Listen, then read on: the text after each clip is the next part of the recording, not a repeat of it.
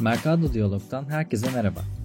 İlham veren tasarımcı ve sanatçılarla hem son dönem çalışmalarını hem de üretimlerinin arka planında zihinlerini besleyen konuları konuştuğumuz programımızda bu bölümün konuğu interdisipliner sanatçı Özge Topçu. Verinin işlenerek bilgeliğe kadar dönüştüğü analitik süreç Özge'nin eser yaratımında öne çıkıyor. Terakota malzemesini odağına alan çalışmalarından Chamber ve Skylight adlı dijital sanat eserlerine ve yaratıcılıkta bilişsel süreçler üzerine ilham verici bir sohbet için Özge ile bir araya geldik.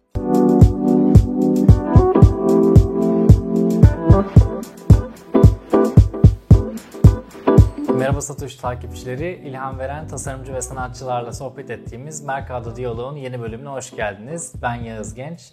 Bugün interdisipliner sanatçı Özge Topçu ile beraberiz. Hoş geldin Özge. Hoş bulduk. Nasılsın? İyiyim. Ee, çok teşekkürler. Ayağın tozuyla geldin aslında. Normalde böyle bir girizgahımız yok ama seni İstanbul'da bulmuşken yakalamak ve sohbet etmek istedik. Hoş geldin tekrardan Lizbon'dan. Hoş bulduk. Çok teşekkür ederim ben de davetiniz için. Çok memnun oldum. İlk olarak senin odağına aldığın, iki farklı teknikle, iki farklı ortamda odağına aldığın bir malzemeden sohbetimize başlamak istiyorum. Terakota'dan. Terakota'yı fiziksel bir enstalasyonda sergilediğin e, Terenian eserini ortaya çıkardın. Ve bunun sonrasında da yakın zamanda yapay zeka ile terakotayı bir kere daha ele aldın ve Composition serisi ortaya çıktı. Öncelikle bu malzemede seni çeken ne onu merak ediyorum ve sonrasında da biri e, fiziksel bir enstalasyon, biri yapay zeka ile üretilmiş görseller olarak devam eden bu hikayenin arasında nasıl bir ilişki var? Evet aslında orada biraz enteresan bir tercih söz konusu. Çünkü terakota çok tarihte e, özellikle antikiteyi anımsadığımız da bir malzeme. En eski müzelere ya da eski koleksiyonlara veya e, kalıntılara baktığımızda onların terakota olduklarını görürüz. Bu birazcık böyle ben e, benim bir motivasyonum var üretimimde, yaratıcı tarafında. Bu üretimde aslında e, zamanları birbiri içerisinde geçirmeye niyetleniyorum. Şöyle anakronizm de deniyor buna bazen. Geçmişle geleceği tarif edemeyeceğim bir döngüsel bir sisteme sokma gibi. Çünkü tarihe baktığımızda onun hep tekrar ettiğini görüyoruz çok enteresan şekillerde. Ee, o yüzden antik bir uygarlığın aslında çok gelişmiş bir uygarlık olabildiği de oluyor. O yüzden birazcık buna da referans verme açısından fütürizmle yani gelecekle geçmişi harmanlamak için sembol olarak kullandığım malzeme. O yüzden terakotoyla uğraşmayı çok seviyorum. Hem fiziksel olarak bana bir aktivite sunduğu için hem de e, teorik olarak bu bahsettiğim anakronik e, döngüye güzel bir e, temsil olduğu için, bir sembol, bir malzeme olduğu için. Bu tarihi döngüler içinde hangi zaman dilimindeki yaşayışların, tekniklerin daha ileri olduğu konusu tartışmaya çok açık ve gerçekten doğrusal bir gidiş yok orada. Bunu araştırıyor olman ve bunu terakota üzerinden kuruyor olman bence çok güzel bir temeli oturtuyor. Bu e, enstalasyon projesinden ve sonrasındaki composition e, işinden de birazcık bahsedebilir misin? Tabii ki.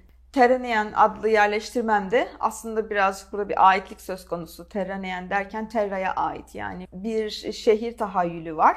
Ve bu tahayyül aslında e, şehirle veya yaşadığın bölge ve onun aynı zamanda organik özellikleriyle de etkileşime geçiyordu. Çünkü ben en çok terrakotaya Lizbon'dayken yani Portekiz'de yaşarken merak saldım. E, çünkü bu hem seramin ya da bir e, üç boyutlu fiziksel olarak e, yapıt üretmenin en temel hali olduğu için çok basit olmasıyla da ilgimi çekiyor. Çünkü ben basit nesneleri çok severim. Çünkü basit e, nesnelerin ve objelerin hatta materyallerin arkasındaki gizli anlamları ortaya çıkarmayı. Terranean'da biraz bu vardı. Aslında gerçekten topraktan yapılmış evlere, binalara temsil etmeye çalışıyordum o yerleştirmede. Ve bu temsille e, içinde bulunduğumuz dönem dönemi de birazcık anlatmaya çalışıyordum. Çünkü o dönem Covid'den biraz öncesi antroposin ve e, benzeri fikirleri araştırırken e, ve aynı zamanda çok e, sayıda olan orman yangınları söz konusuydu ve toprak yanıyordu. Yani aslında orman yangınlara baktığımızda ve terrakota da kelime anlamı olarak yanmış toprak anlamına geliyor ve bu ilginç tesadüf beni bir e, şehrin veya bir silüetin varlığını terakota olarak hayal etmemi sağladı. Ve çok sevdiğim de bir şey var. Mimariyle çok ilgilenirim ve ben antik kültürlerin şu anki kültürlerle benzerlikleri, ayrılıkları, olayları, geleceği uygarlık tarihi, uygarlığın gelişimi üzerinden algılamayı çok severim. Çünkü aralarında çok bir fark görmüyorum insanların eğilimlerinde. Bu sebepten ilkel toplumlara da baktığımızda evlerin, ocakların hatta e, ev araçlarının topraktan yapılıyor olmuş olması her şeyin. E, birazcık bir, bizim kültürümüzden gelen topraktan geliyoruz, toprağa gideceğiz e, mantalitesi ve onun aynı zamanda sürdürülebilirliği anımsatması da çok önemli bir şey gibi gelmişti. O yüzden yanmış topraklardan objeler ürettim ve hatta bunları ben toplayarak da yapıyorum. Vortex'in çeşitli yerlerinden toplayarak ürettiğim bir yapıttı. Ve bu e, dediğim gibi çok antik, çok basic bir materyal olmasına rağmen e, bunun e, bir taraftan da çok fütüristik göründüğünü fark ettim. Bunu bir yerleştirmeye dönüştürdüğümde ve bahsettiğim gibi az önce yine hani mimariden de esinlendiğim için, mimariden de çok fazla ilham aldığım için bir Afrika mimarisi, işte ne bileyim bir Morok, bir Fas ya da işte Kuzey Afrika'da veya işte Orta Afrika'da bazı ülkelerin mimarisine de baktığımızda gerçekten topraktan çok e, fütüristik görünümlü yapılar e, üretildiğini fark etmemle de e, olay birazcık yaratıcılık boyutuyla da e, eşleşti ve ben bu bazı ülkelere zaten seyahatler yaptım ve bu seyahatlerle o binaları yakından e, görme şansı da buldum. Ondan sonra bu heyecanım arttı. Yapay zeka ile ilişkilendirme kısmına gelince de aynen aslında az önce bahsettiğim motivasyonla bu yaratıcılıkla geçmiş ve geleceği nasıl bir bağlantıya sokabilirim? Antikiteden beri varlığını sürdürebilmiş nadir yapı malzemelerinden biri olan terakota kilini geleceği nasıl öğretebilirim diye bir fikirle aslında yola çıktım. Ve e, antik objeleri şehir tahayyülümde kullandığım bilişsel süreçleri e, artificial intelligence'a öğreterek, yanlış öğreterek çünkü ben aslında bir değişik bir temsil kullanıyorum. Mesela bir kalenin burcu bir kül tablosunu kullanarak temsil ediyorum bir yerleştirmemde. Örneğin çok basit söylemek gerekirse. Bunu bu tarz yanlış e, prediction'ları bu e, şeyde de çok karşılaşılan bir şey. Pattern recognition'da bir yapay zekanın e, görsel analiz süresinde çok da karşılaşılan bir şey. Bunların paralelliğini keşfettim öncelikle. Çünkü gerçekten ben bir nesneye, bir objeye yaklaştığımda onu kreatif olarak kullanmaya çalışırken onları düz e, gerçek yönleriyle değil, hatalı yönleriyle, hatalı yönlerini öne çıkarak yeni bir gerçeklik oluşturuyorum. Yani bir şehir silüeti enstalasyonuma baktığınızda orada hiçbir bina maketi yoktur. Onların hepsi yanlış anlaşılmış da oraya konulmuş ama uzaktan e, şehir süriyeti veren enstelasyonlardır. E, Artificial Intelligence'da da, da benim bu yanlış yorumlamalarımı yanlış öğreterek onun bu şekilde çıkarımlar yapmasını sağladığımız deneyler gerçekleştirdim. O yüzden bu kompozisyon serisini de birazcık yine sanat tarihine atıfta bulunması için çok klasik e, olarak adlandırılan kompozisyon serilerinden birileri olarak tahayyül ettim. Ve o şekilde bir seri e, Artificial Intelligence'la üretilmiş e, terakotadan esinlenilmiş bir e, şehir silüeti. Bu arada çok da enteresan bir şey. Nasıl ben yaratımı önceki malzemelerden ve yaratılmış olan şeylerden referans alarak, tarihten referans alarak üretiyorsam Artificial Intelligence'ın da yapabileceği e, şey bu. Önceki datadan, verilerden yararlanarak üretebiliyor. Bu aslında çok basit bir şey olmasına karşın benim sanata bakış açımla da ya da yaratıcılığa bakış açımla da çok paraleldi. O yüzden bu kompozisyon e, serisini yapay zeka ile üretmeye başladım. Ve yapay zekayı aslında kendi e, fiziksel enstalasyonunu yaparken ki yaklaşımını öğreterek o yanlış anlaşılmaları ona kodlayarak Evet, aynen. ihtimalleri çoğaltıyorsun. Evet. Orada yani şekilde. bir standartizasyonun aslında önüne geçmiş böyle daha ihtimallerin çoğaldığı bir evet. sanatsal aslında uğraşı var. Kesinlikle. Çünkü e, bir objeye baktığında aslında yaratıcılıkta çok önemli bir mevzudur. Ee, ön yargını bırakman gerekir. Mesela bir obje çizerken bile en temel sanat üretiminde o objeyi çizerken onun kare olduğunu düşünürsün. Fakat o aslında yamuk bir karedir. Yamuklaşmış bir karedir. Açısından, perspektifinden dolayı ve sen onu kare bildiğin için kare çizersen teorik olarak yanlış bir çizim yapmış olursun. Önceki yargılarını bir yana bırakman gerekir.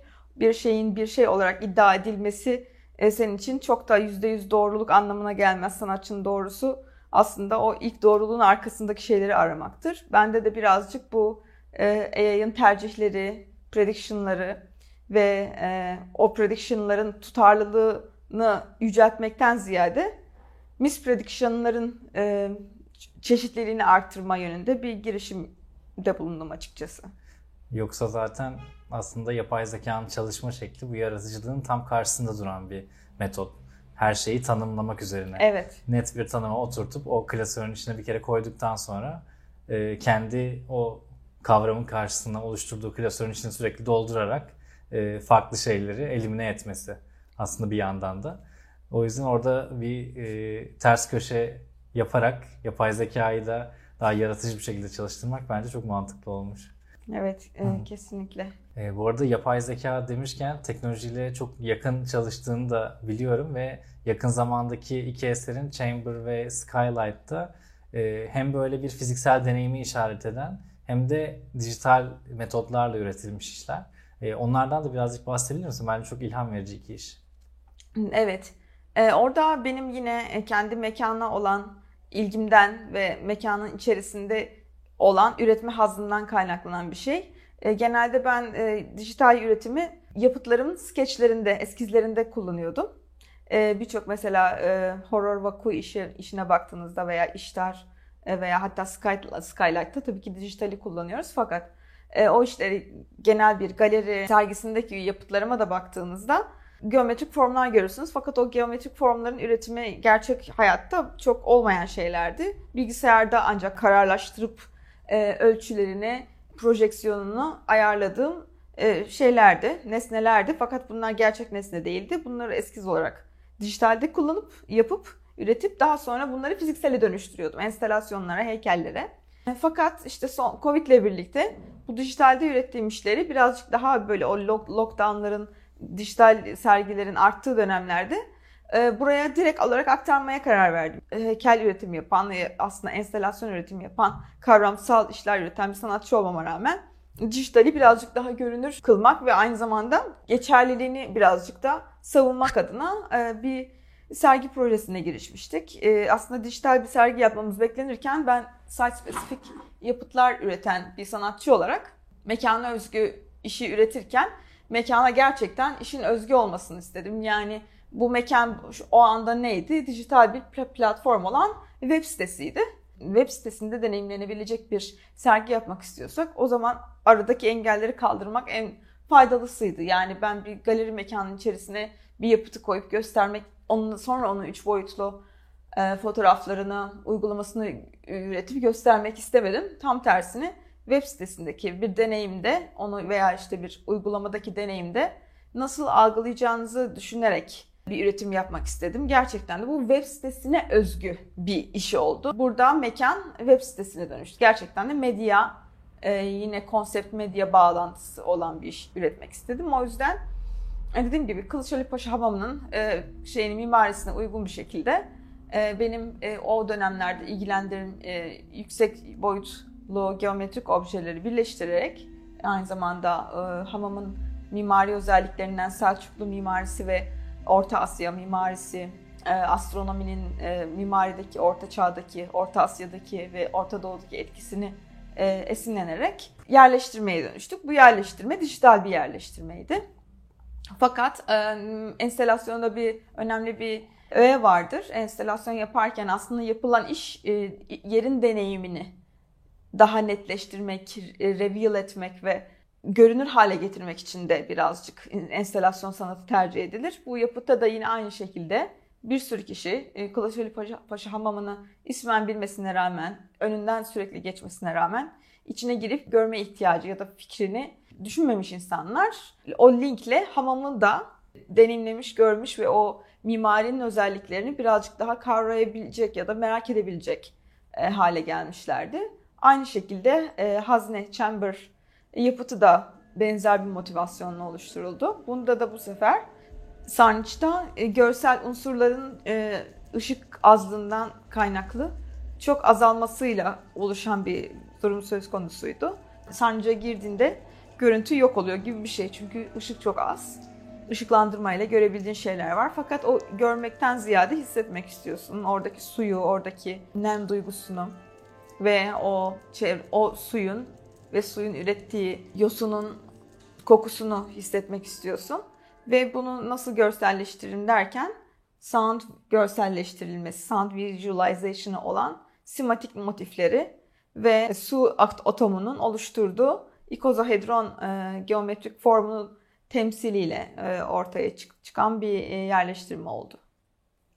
Ya bu noktada fiziksel mekanları tercih etmen aslında ilk başta çıkış noktasında odağını alman sonra bunun üzerine e, dijitalde ürettiğim bir deneyim e, kurgulamanla gerçekten o mekanları hem deneyimletmiş oluyorsun hem de özellikle bu chamber işinde daha da görsel anlamda az veri sunan senin dediğin gibi kokuyla nemle daha çok aslında karakteristiği ortaya çıkan bir mekanı dijitalde ifade etme, meydan okumasına da kalkmış oluyorsun.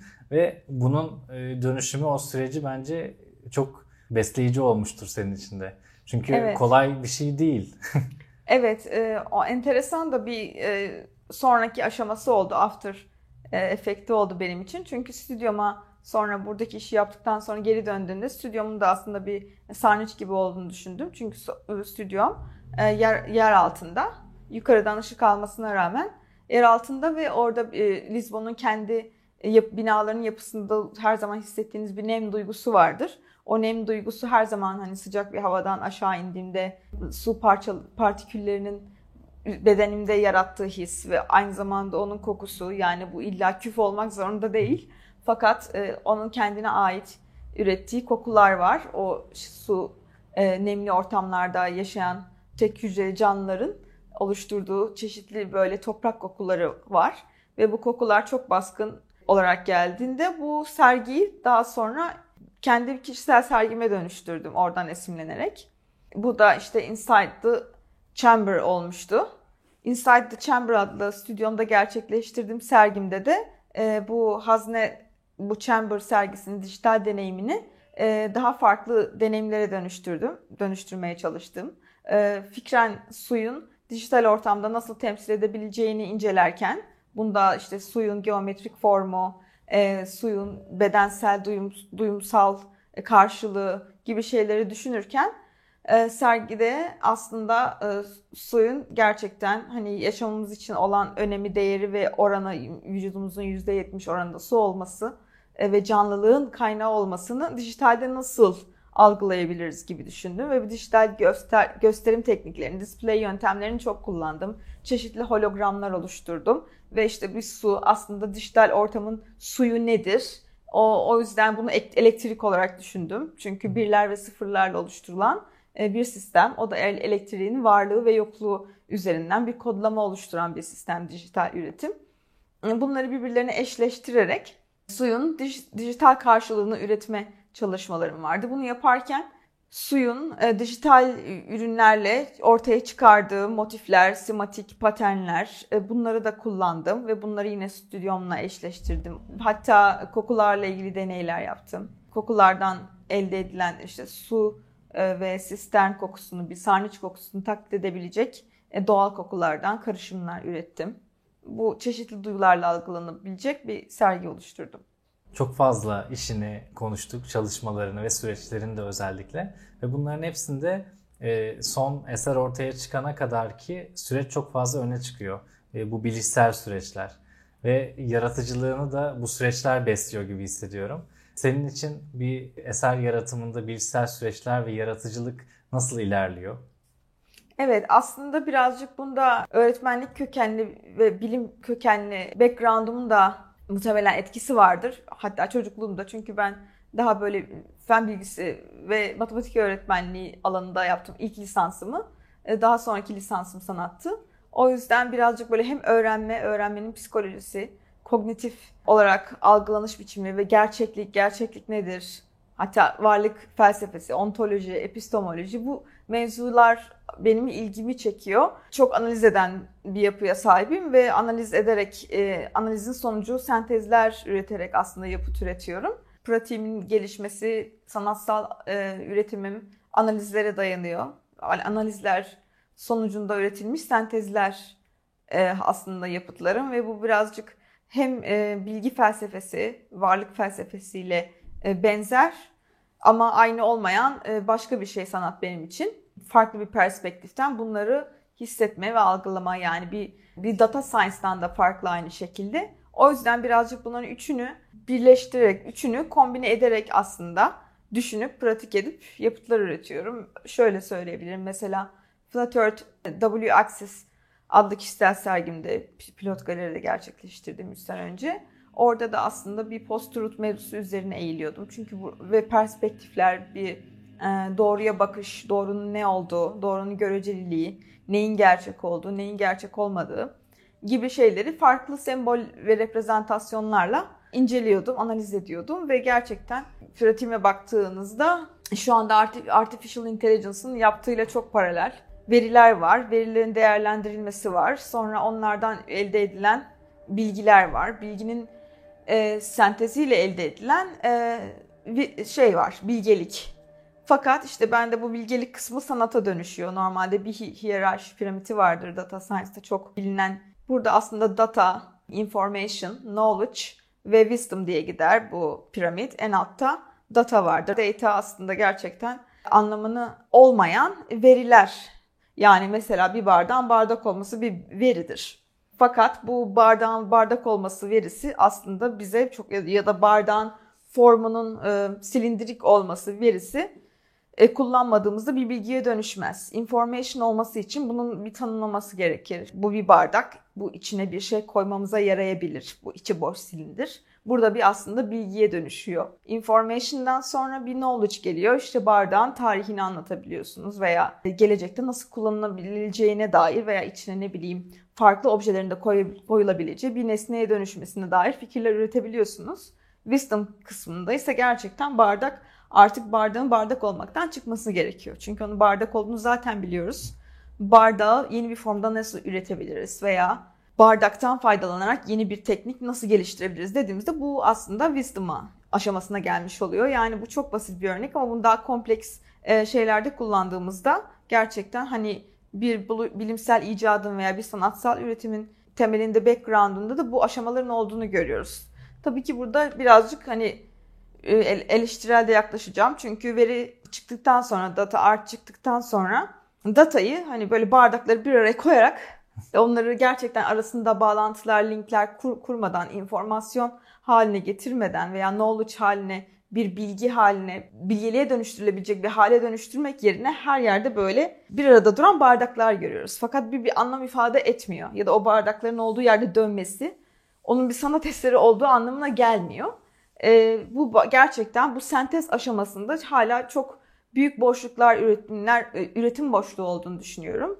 Bu kısımla tasarımcılar için bir şey söylemiyorum. Çünkü onların e, şey motivasyonu tasarımdır, dijital tasarımdır. Fakat sanatta gerçekten o e, sentez kısmı çok boş kalıyor. Yani Bloom'un hiyerarşisi de vardır. Öğrenme hiyerarşisi, bir bilgiyi ezberlemek, onu öğrenmek anlamına gelmez gibi. Aslında bu data science'a baktığımızda genel olarak birazcık böyle ezbere yapılmış. Temsiliyet, bir şeyin temsiliyetini bile ifade etmeyen skeçler görüyoruz diyebilirim. Çünkü birazcık sketch klasmanında kalıyor. Data e, art'ın birazcık daha gelişmesi, sentezlenmesi, komplike hale gelmesi, analiz edilip onun üstüne yeni bir şeyler yapılması gerekiyor.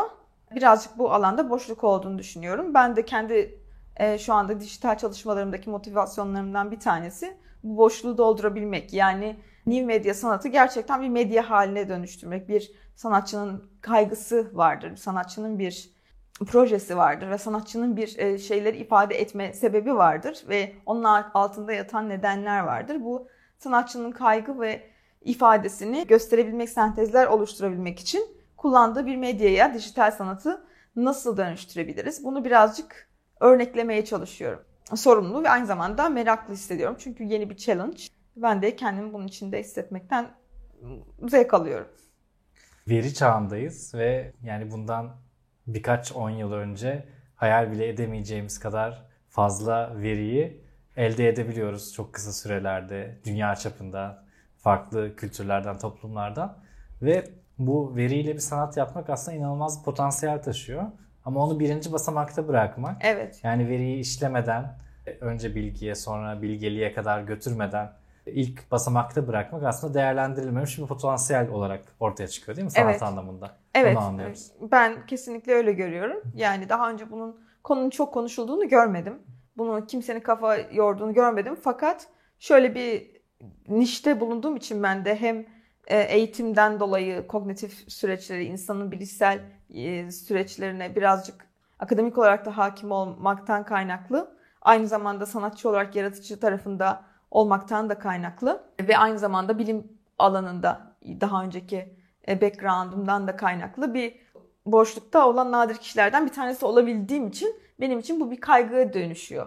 Ama bunu başka birinin aynı oranda kaygı unsuru olarak görmemiş olmasını anlıyorum. Fakat gerçekte de bütün sanat tarihi incelediğinizde, tar- tarihini incelediğinizde sonuçların veya işte tarihte yer etmiş eserlerin gerçekten altının çok büyük katmanlarla dolu olduğunu hep her zaman görüyoruz. Katmanların doldurulmasını ben kendimi birazcık sorumluluk olarak hissediyorum. O yüzden evet dediğiniz gibi veri çağındayız.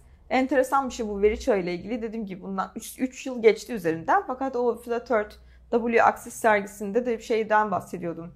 Veri, verilerin ve veri teknolojisinin bu kadar arttığı bir, bir, bir dönemde bilginin yüzeyselleşmesi, hatta bilgiye olan ihtiyacın tamamen yok olması neredeyse çünkü insanlar yalan haberlere inanmaya başladıkça e, bu benim çok dikkatimi çekmişti. Yalan haberlerin artması, işte post-truth'la birazcık ifade edebileceğimiz durum. E, dünyanın düz, yeniden düz olduğuna inanılması gibi türünden e, örnekler veya işte aşı karşıtlığı bu da bir post-truth örneğiydi. Hatta o zaman Covid bile yoktu.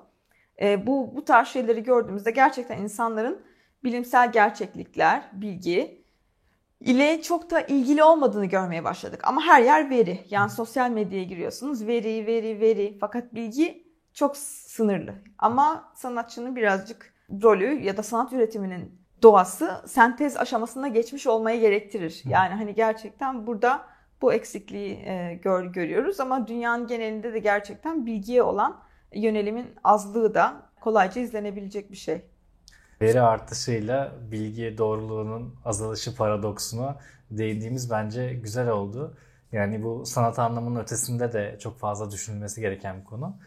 Ya bu konuların hepsini aslında birlikte konuştuğumuz için çok mutlu oldum. Çok teşekkür ediyorum katıldığın ben, için. Ben çok teşekkür ediyorum davetiniz için.